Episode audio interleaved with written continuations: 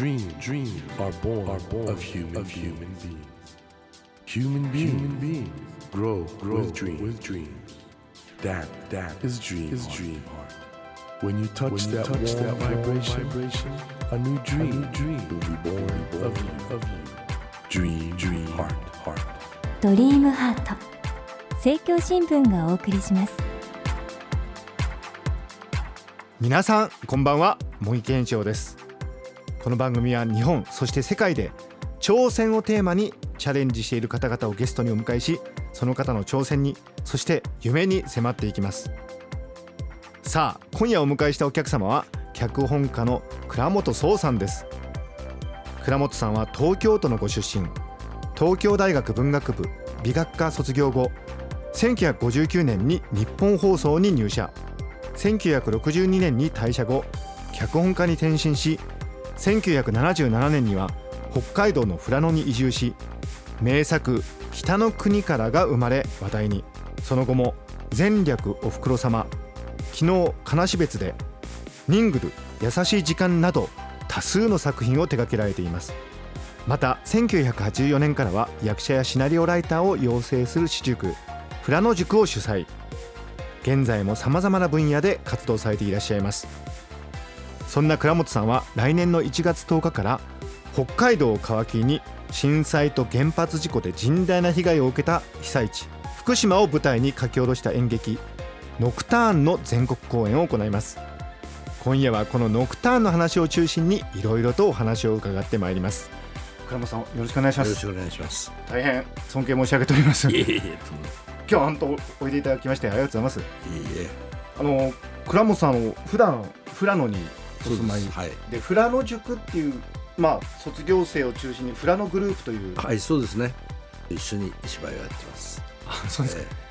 倉本さんの北の国からでも富良野が一躍もうたくさんの人が訪れるところになってでその富良野をベースにやっている富良野グループが母体になって今回のこの1月10日からの演劇「そうです。ノクターン」はい。ノクターンっていうのはこれどういう芝居なんでしょうか？福島のね津波にあって娘を流されちゃった父親そういった人たちのドラマです。あの今福島の事故3.11のことが非常に風化しかけてるんでもうその、まあ、僕何度も何度も福島行って向こうの人たちとずっと付き合ってる中でどんどんこう風化していくことを地元の人たちはものすごくやっぱり寂しく感じてるわけですよね。寂しくというよりもあの頃言われた絆みたいなものがどんどんぶち切られてるんですね。それは例えば当時その家族のために土地を出ちゃった人たちがいますね。その人たちと残った人たちとの間のまず絆がこう切れちゃう。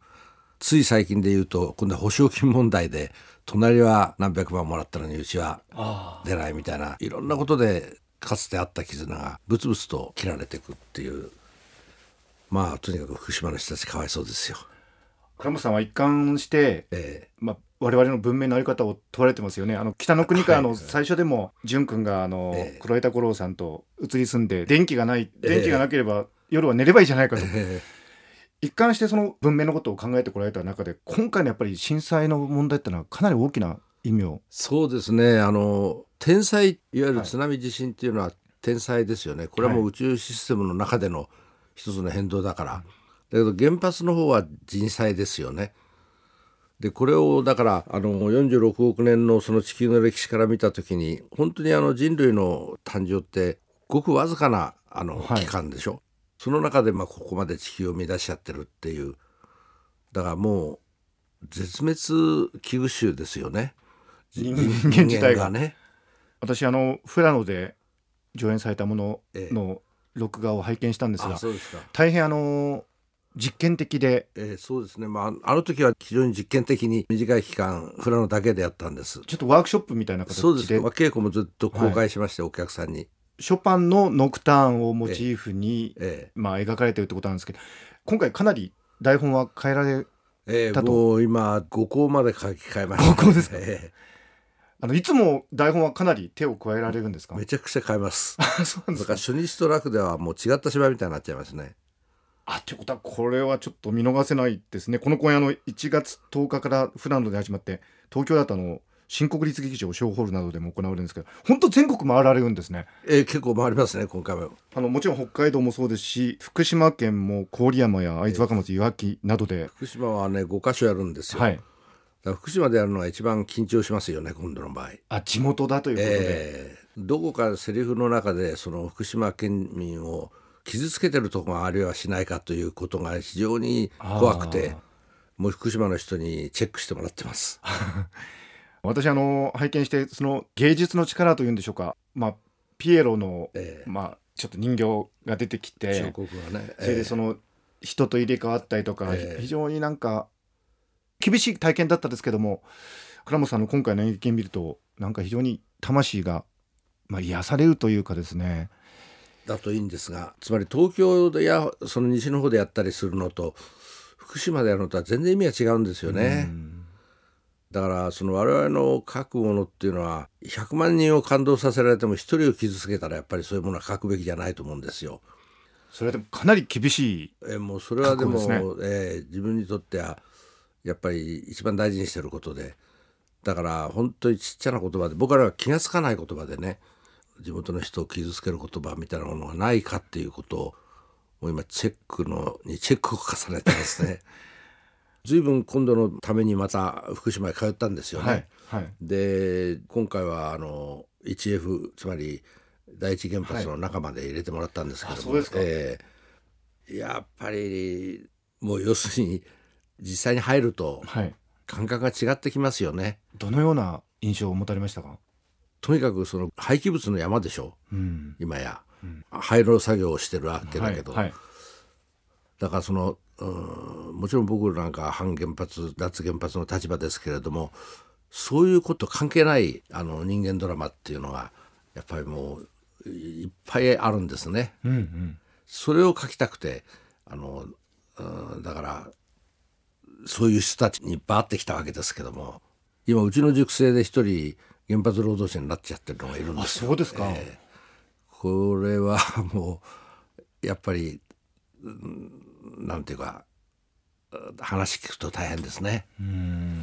もう今、ま、真っ暗闇の中のその建屋の中っていうのは電気がつかないでしょ。はいはいはい。だからそのかろうじて撮った写真薄暗い写真でそのロボットが入れるように瓦礫をその手探りでせやってくるんですよ。手探りでね。ただ1日15分ぐらいしか入れないんですね。あその放射線量の問題でえーリミットになってて彼ももう、なあのしばらくやってたらリミットになっちゃって、はいすると一度クビになるわけですよ。まあ、非常にそういうなんか現場に行かないと得られないようなないものがありますね。それがまたおそらく倉本さんの作品にそうですね今回はあの免震重要棟まで入らせてもらったんで、まあ、そう僕は脱原発なんだけどもそのあそこで働いてる人たち見ちゃうと何にも言えないですよね。あのまあとにかく必死になって今起こっちゃったことを立て直そうとしてらっしゃる方たちでしょ。でなんなんと言ったらいいのかな。例えばねあの津波にあった時に地元の新聞社の人たちが津波を取りに走るんですよ。あその映像写真映像はい。新はい。はい。聞用にね。はい。で津波が来た時にその津波の中からねあのおじいさんとおばあさんがこう逃げてくんですよ、後ろに津波が迫ってるところ、はい。そこでどういうわけかね津波の中から車が1台飛び出してくるんですえよね、ええそれでそのおじいさんをドア開けてこう引っ張り上げようとするんだけどそこを巻き込まれちゃうんですえよ。あその写真を撮ろうとするんだけどももう津波が迫ってんで彼は引き返しちゃうんですね、ところが別のところに行ったその記者は行方不明になっちゃうんです。津波に巻き込まれて、で3週間後に遺体が出るんですよそしたらその彼もカメラをぶら下げてたんだけどその遺体のカメラの中に津波の写真1枚もないんですよね。あつまりそしたらそのいうん避難所にいた人たちがこの人が我々を全部誘導してくれたって。もうじゃあその報道よりも人命救助を優先した。の方を優先した、でそのことでそのもう一人のその自分がシャッターを切ろうとしたことにすごいショックを受けるんですね自己嫌悪というか、そういうトラウマが残ってみたりいろんなトラウマがありますね。やっぱりねもうそういうものをその本当風化させちゃいけないっていう気がするんですよ。例えば東京の人たちが今福島原発どう思ってらっしゃるか分かんないけれども福島の人たちっていうのはあそこで作った電気っていうのは東京にや関東圏に送られてきて福島では使ってないわけですよね。はいはいでその人たちがその犠牲に遭っちゃってそれでみんな家に帰れなかったりすることでうん。こう苦しいわけでしょ？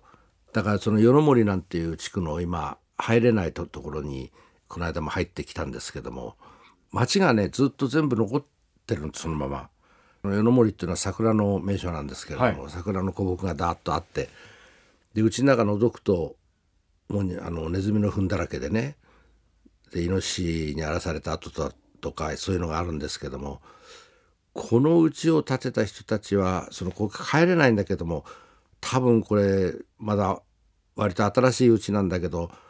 多分ローンを組んで苦労してやっと建てた家なんだろうなとか、それからもう少し古い家だとここにもういろんな思い出が詰まってんだろうなとかその子供を産んだ時とか結婚した時とか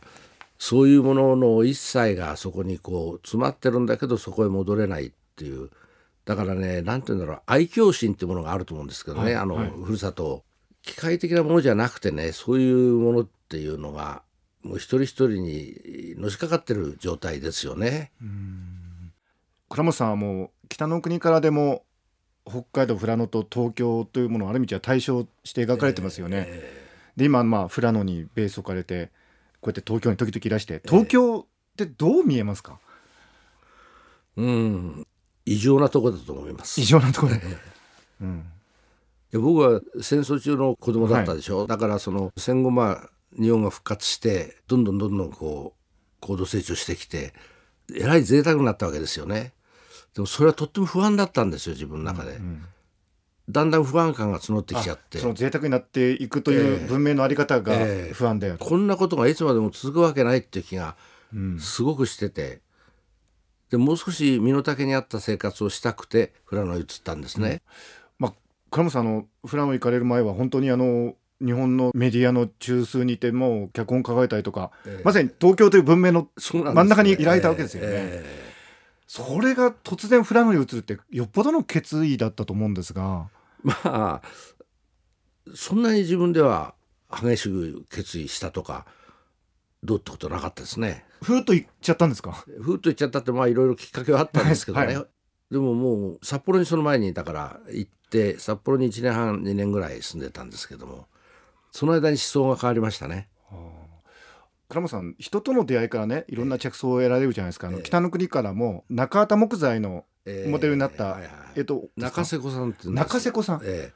がかなりえええ重要な、もう彼には非常にいろんなことを教えられましたね。僕ももちろん若い人ですけども、はいはい。なんていうかなああいう田舎っていうかああいう地方っていうのは知識は役に立たないですよね。うん。知恵の世界ですね。だから今大学やって 出てみんな知識はいっぱい持ってんだけど偏差値教育みたいにあれ何にも役に立たないですよ。だ僕も大学入るために2年間浪人してで大学ほとんど出なかったけれどもあの受験勉強の間に教わったね。あの一生懸命頭に詰め込んだ大化の開始が何年とか、微分積分とかサインコサインとか、あんなもの世の中に出てから何の役にも立ってないですよね。ああの皆さんあの倉本さんは東京大学をご出身なんですが この文学部美学科ってのもまたちょっと変わった選択ですね。これはねえ単純な話であの東大は駒場から本郷に移るんですけど、はい。その時に、あの自分の希望を出すんですけども本当は普通分行きたかったんえですけども、はいはい成績が悪くてあの そうですか行けなかったんですよ。で僕の成績で行けるところは考古学かインド哲学か美学って言われたんですよ。あどれもでも魅力的な魅力的というよりね 考古学って言われても困るしインド哲学って言われても余計困るし美っていう字がついてるだけ魅力的だなと思ってそこ行っちゃったんだけど美学が何たるかも分かってなかったですよね。でも一貫してその知識より知恵の方が大事だっておっしゃってるわけですけど、今の子供たちってやっぱりそういう意味で言うとすごくそういう知恵をねえに出会う機会っていうのはなかなかーないんでしょうね。なね。あんなにスマホと相対してたらコミュニケーション力も落ちちゃうだろうしどうなっちゃうんですかね。どうでしょうかね。倉本壮さんのお話いろいろ伺ってきたんですけども残念ながらちょっと時間がいっぱいになってしまいましたので倉本さんにはまた来週もぜひですねお越しいただいてお話の続きを伺いたいと思いますよろしくお願いいたしますどうも